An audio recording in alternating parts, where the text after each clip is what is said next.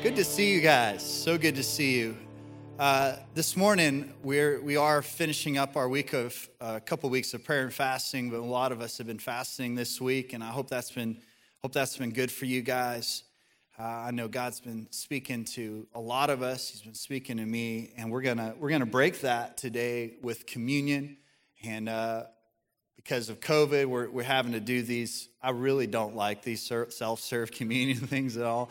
And, uh, and so I'm breaking my fast with a piece of styrofoam, which is not the way I would prefer to break my fast. But, uh, but I am thankful that we're here together as a church family and we get to recognize who Jesus is and what he did so that we can be whole. Uh, before I get into the message today, I do want to give honor where honor is due. And tomorrow is Martin Luther King Jr. Day. Uh, this is a man who found ways to stand in peace, to see racial reconciliation. Uh, he said this darkness cannot drive out darkness, only light can do that. Hate cannot drive out hate, only love can do that, meaning Jesus is our only hope. Without the Lord, we can't get this done.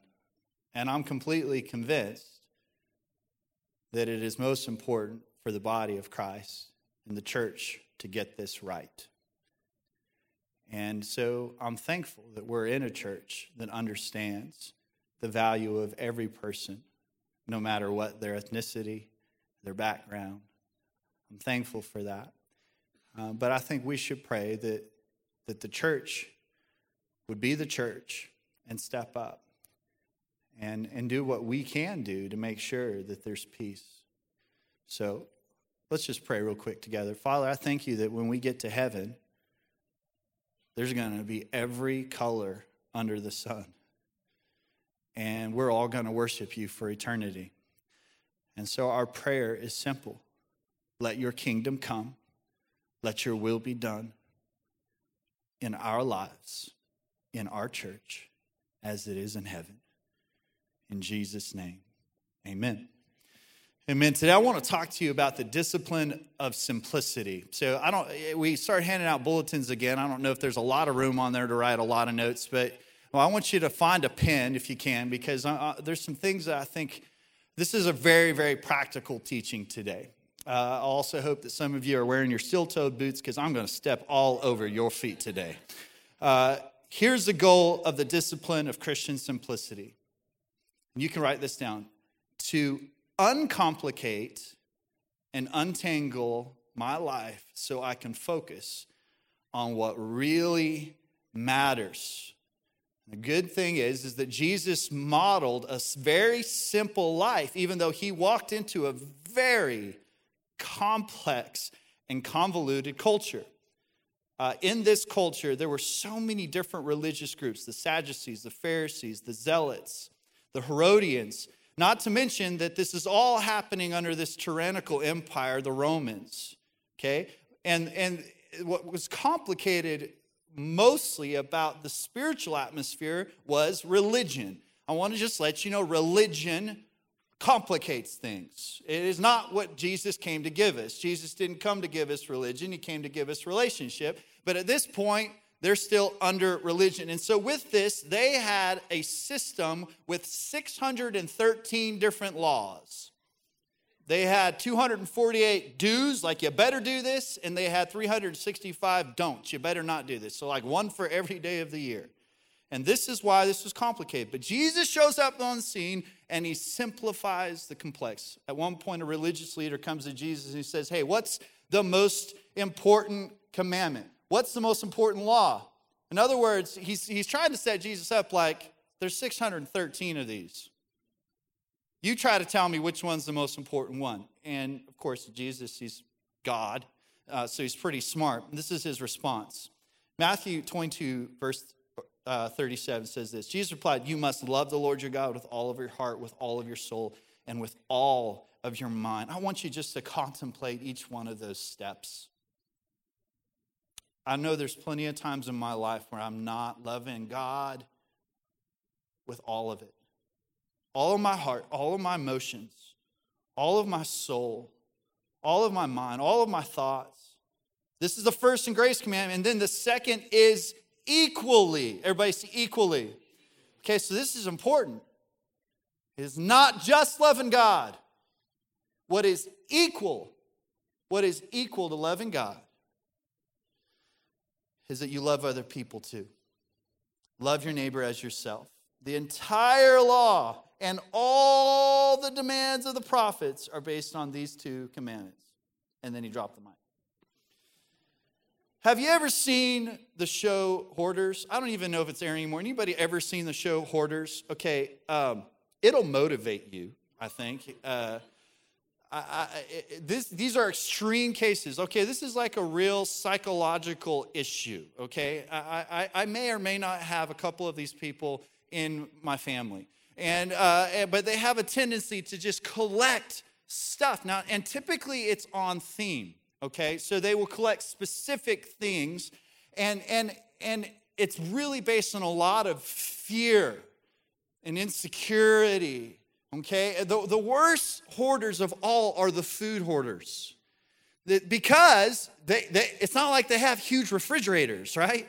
So they just have all this food, so it's just nasty, rotten food everywhere. I will say typically these people are cat people. I'm just throwing that out there. Like these, I mean, psychologically, like the stats would prove that I'm right. I don't know if that's true or not. I just, you know, I like taking jabs at cat people. Well, here's the deal. We may not have that kind of clutter in our houses, but a lot of our lives have that kind of clutter. Our souls have clutter, our values have clutter, our calendar, lots of clutter, our minds have lots of clutter.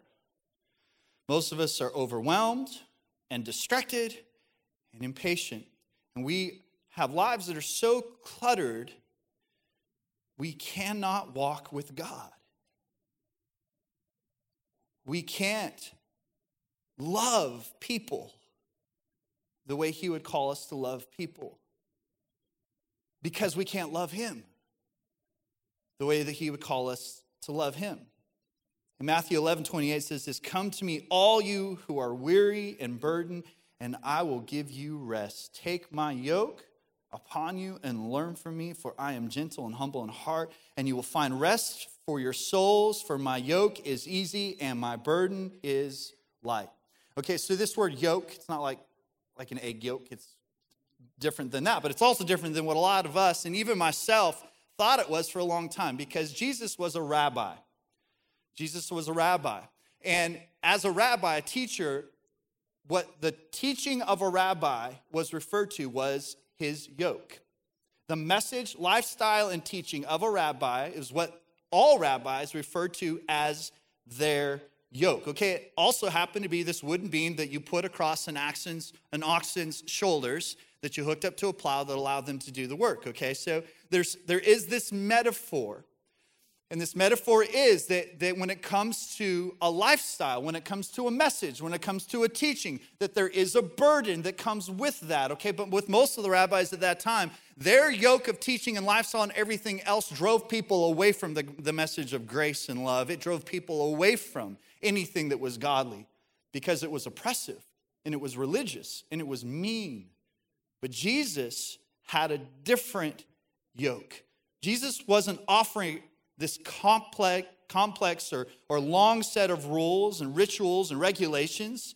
He was offering grace, a simple relationship with God. I love the message translation, the commentary on this verse. It says this Are you tired, worn out, burned out on religion? Come to me. Get away with me, and you'll recover your life. I'll show you how to take a real rest Walk with me and work with me.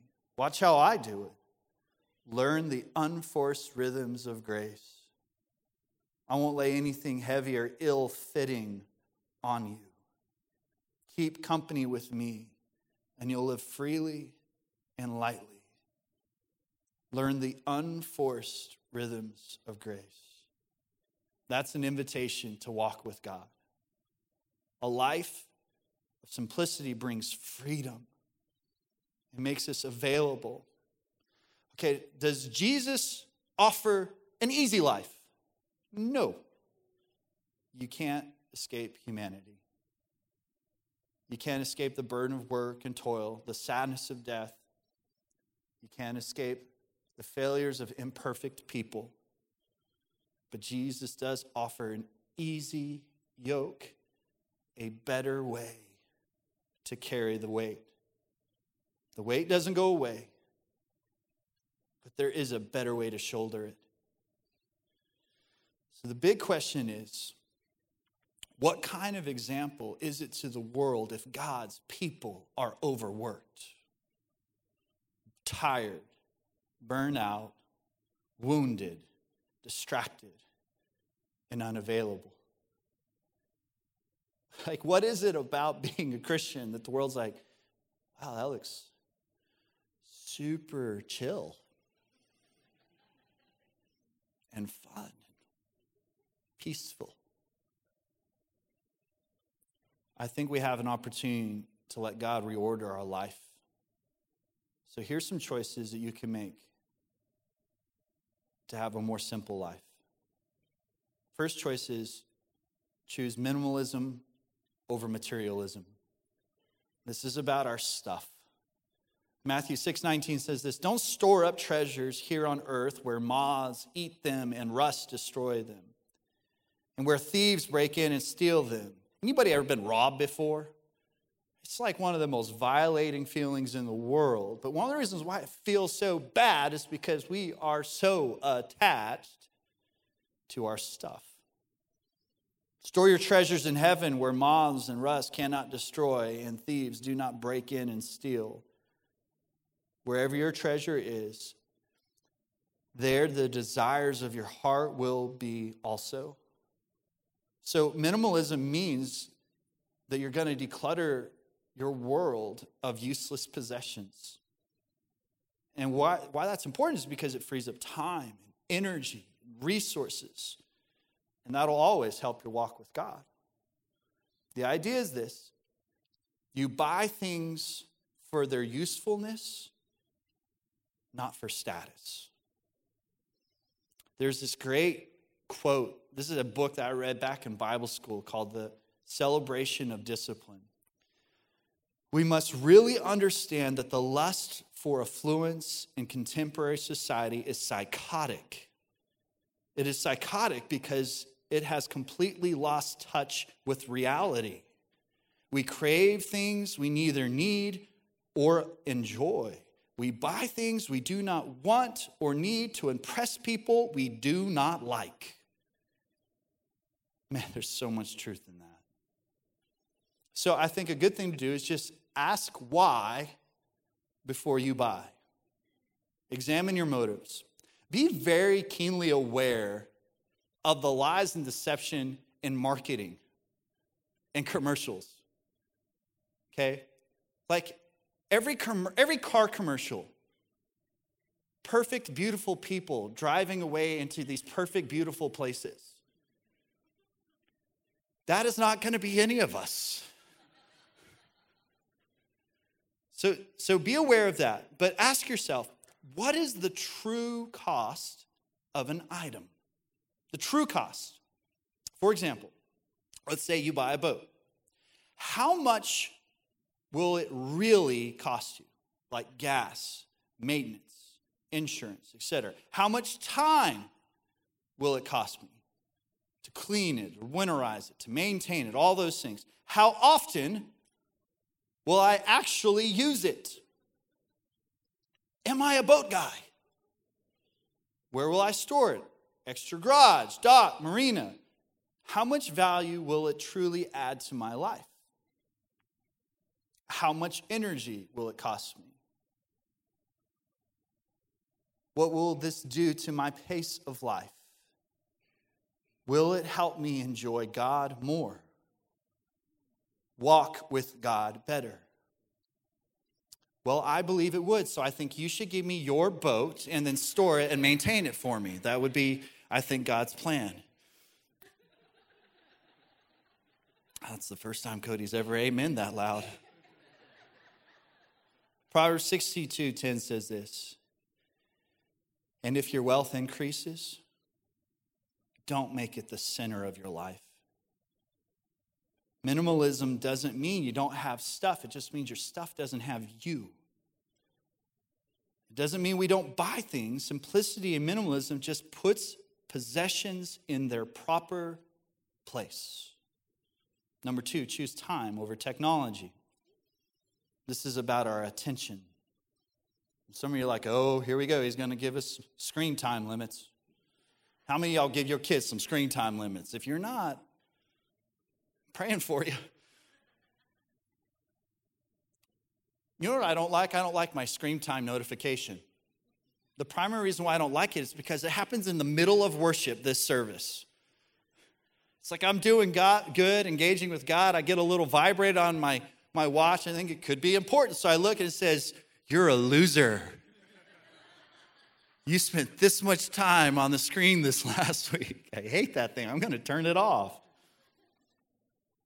The truth is this we only have a certain amount of time, and you cannot make more time. In the words of the great philosophers, DC Talk, time is ticking away. Tick, tick, ticking away. It's ticking. Sorry, I just, I could get carried away there, but I won't. It doesn't matter who you are, how much money you have, how much influence, or anything else. We all have 24 hours a day. Psalm 90 12 says this Teach us to number our days that we may gain a heart of wisdom. So, some stats. The average American spends 705 hours a year on social media.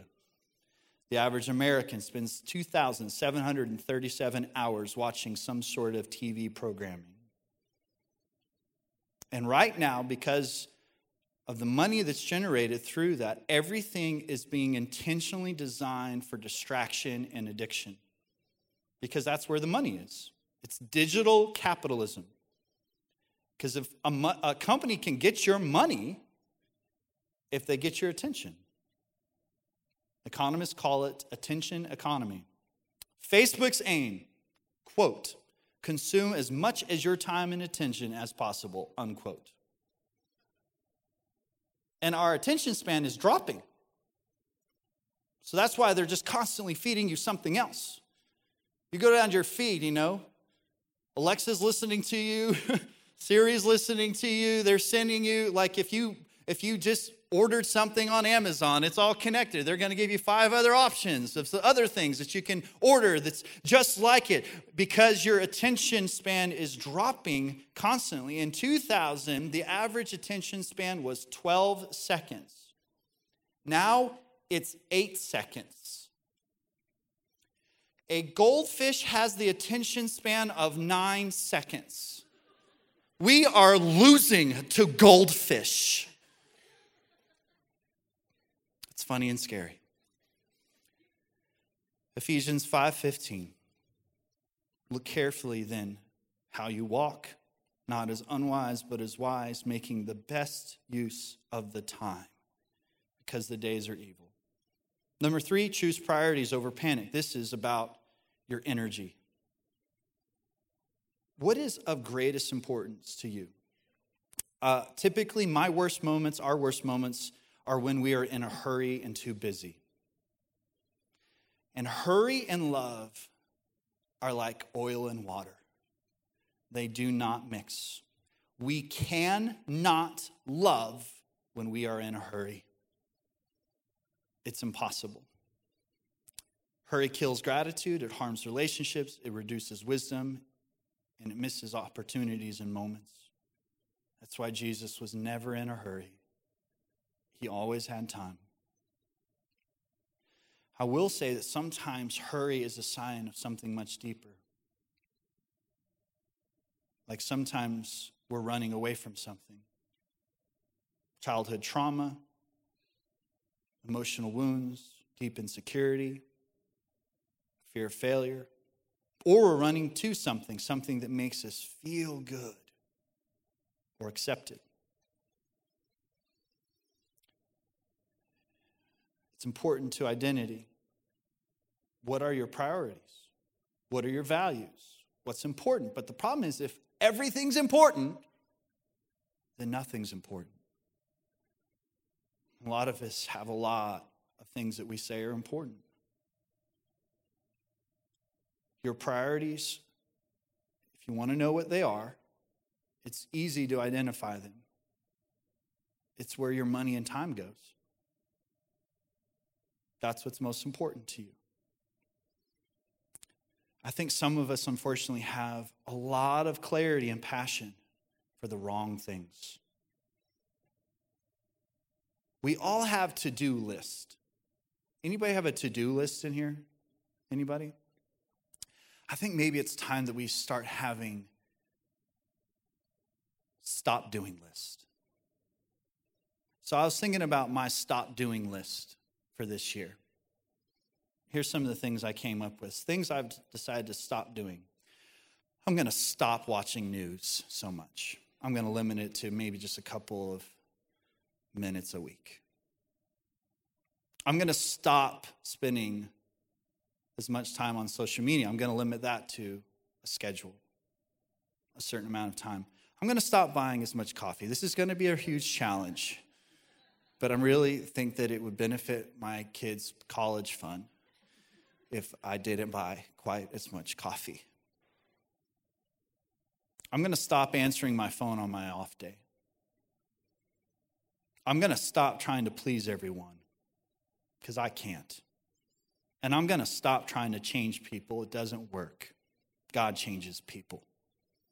I preach, I teach, I love. The results are up to God. Because if I don't stop doing these things, all of these things take time and they take energy. And I want to make sure I have time and energy for the things that really matter. Mark 8:34 says this, "What good is it for someone to gain the whole world yet forfeit their soul?" What does it matter if you make a lot of money but have no godly, trustworthy friends? What does it matter if you get your kids into the right school or into a bunch of activities, but you've never taught them the ways of God? What does it matter to build a great name, but your spouse feels distant and disconnected from you? What does it matter if you've mastered your hobby, but you don't know how to walk with God? Number four, choose contentment over comparison. This is about our peace. Sometimes we care way too much about keeping up with other people, and social media has made this much more difficult. We're comparing ourselves to our coworkers, our friends, our families, friends from college, celebrities who are all curating the very best moments of their lives.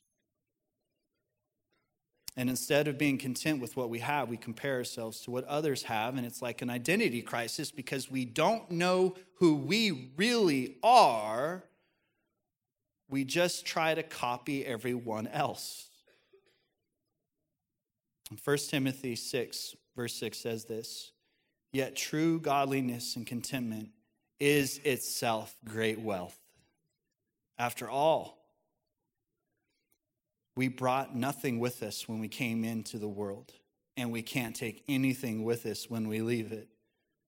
So, if we have enough food and clothing, let us be content. The goal shouldn't be to keep up with everyone else. The goal is how can I walk with God in the fullness of everything that He's called me to be? Contentment. Enjoy what you have. I think Jesus, I know this, He wants us to be like little children. Now, I think the age of this is probably getting younger and younger, but I remember like when I was a little kid, I would open gifts at Christmas and then play with the box. I had a different perspective on what was truly valuable and important. I would just encourage you Get back to a place where you can enjoy the simple things. Get out in nature. Most of creation is free to enjoy. It won't cost you any money to do it. Find clarity and focus in your life. Enjoy a great cup of coffee, a home cooked meal around the table with your family without phones, a bike ride at sunset, a stroll around the neighborhood with your spouse. Make memories with your family. Have a biblical community that you're making memories with too. In Matthew 6:33, Jesus said, "But seek first his kingdom and his righteousness, and all these things will be given to you as well." God is opposed to anything that gets in the way of you walking with Him. Anything. And anyone. The message of Jesus is simple love God and love people. Be available for God and His church. Be available for your family, your spouses. Be available for your friends. Be available for your neighbors. Be available for your coworkers. Be available for the poor and needy. It's hard to be available if you don't have any availability. Simplify. Let's close our eyes, bow our heads.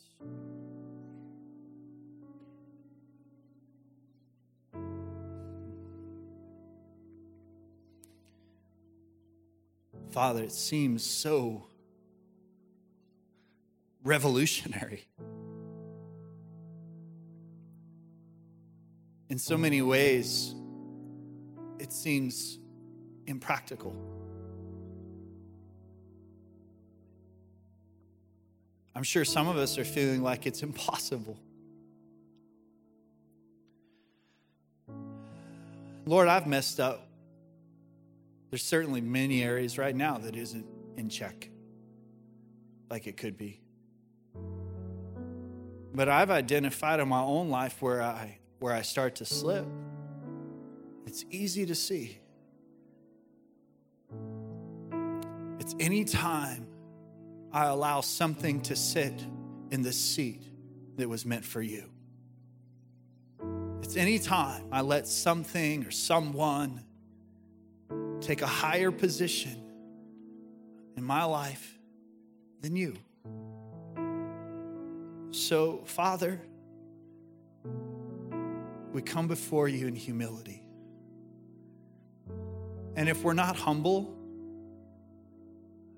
thankful that you love us enough that you humble us. God, I pray that that wouldn't have to be too drastic for any of us. But Lord, if we can choose humility and we can come before you, we, we know that you're going to help us. Lord, I know what you're not asking is for us to go home and just burn everything or sell everything or You're not worried about the stuff, you're worried about our hearts. There's just so much that steals our hearts away from you.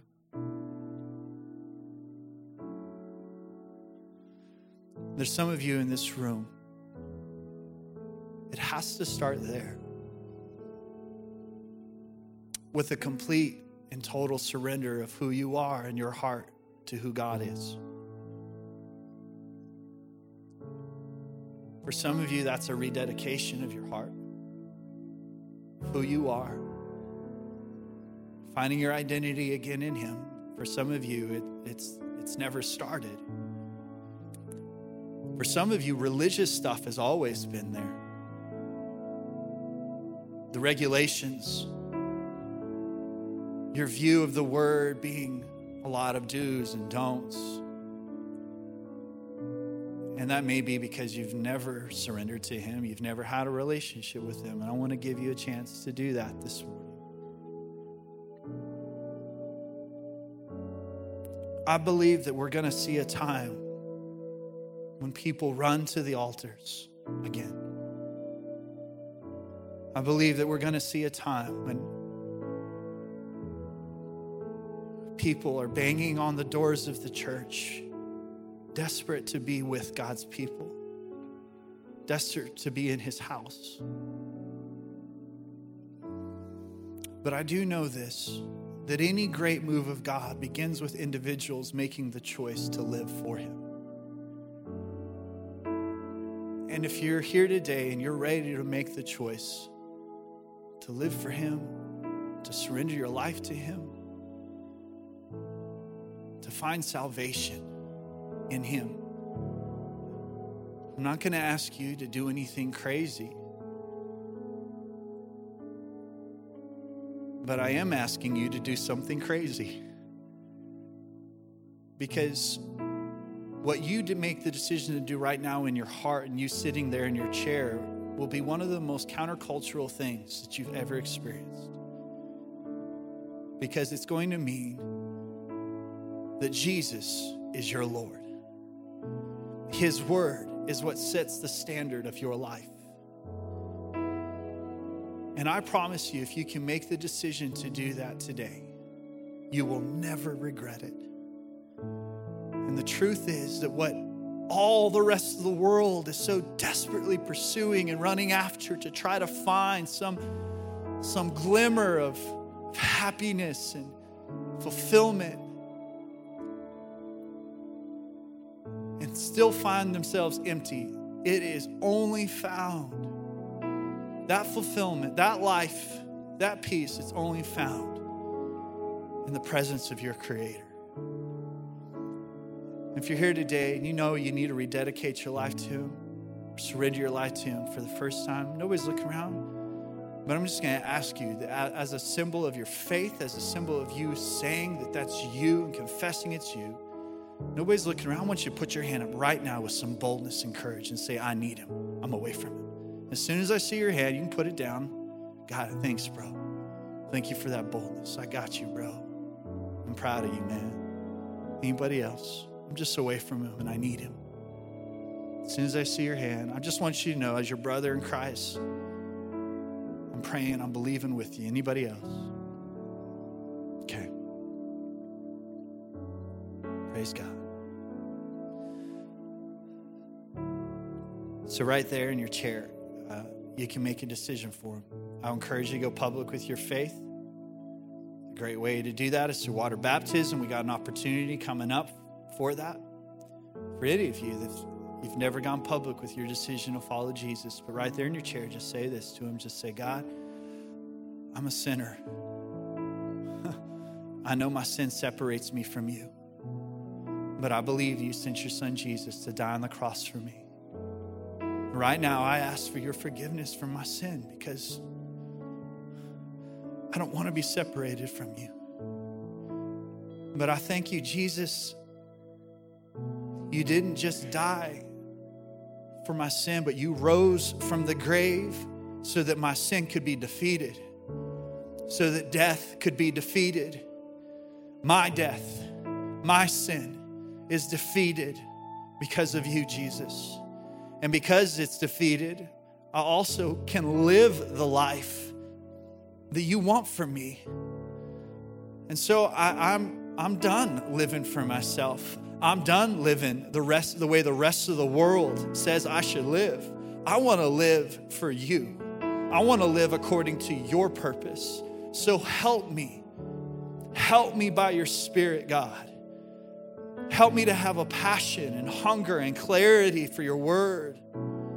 Help me to be connected to the body of Christ in fellowship with people that'll love me to enough to encourage me but challenge me and hold me accountable to my identity in you. Thank you. I give my life to you. Father, I, I do thank you that you're going to help us all, if we choose, to have some clarity. To have some clarity. I don't know all the practical steps that's going to mean for every person, but I do know that you've already begun to put some things in some people's hearts and minds that they can do. And I just pray that as those seeds are planted in our hearts and minds, that they would bear good fruit and that the deceiver and the destroyer would never be able to come and steal away the truth of it, but that we would act on it promptly and obediently, God, so that we can see your kingdom come in our lives. thank you for that. In Jesus' name, amen.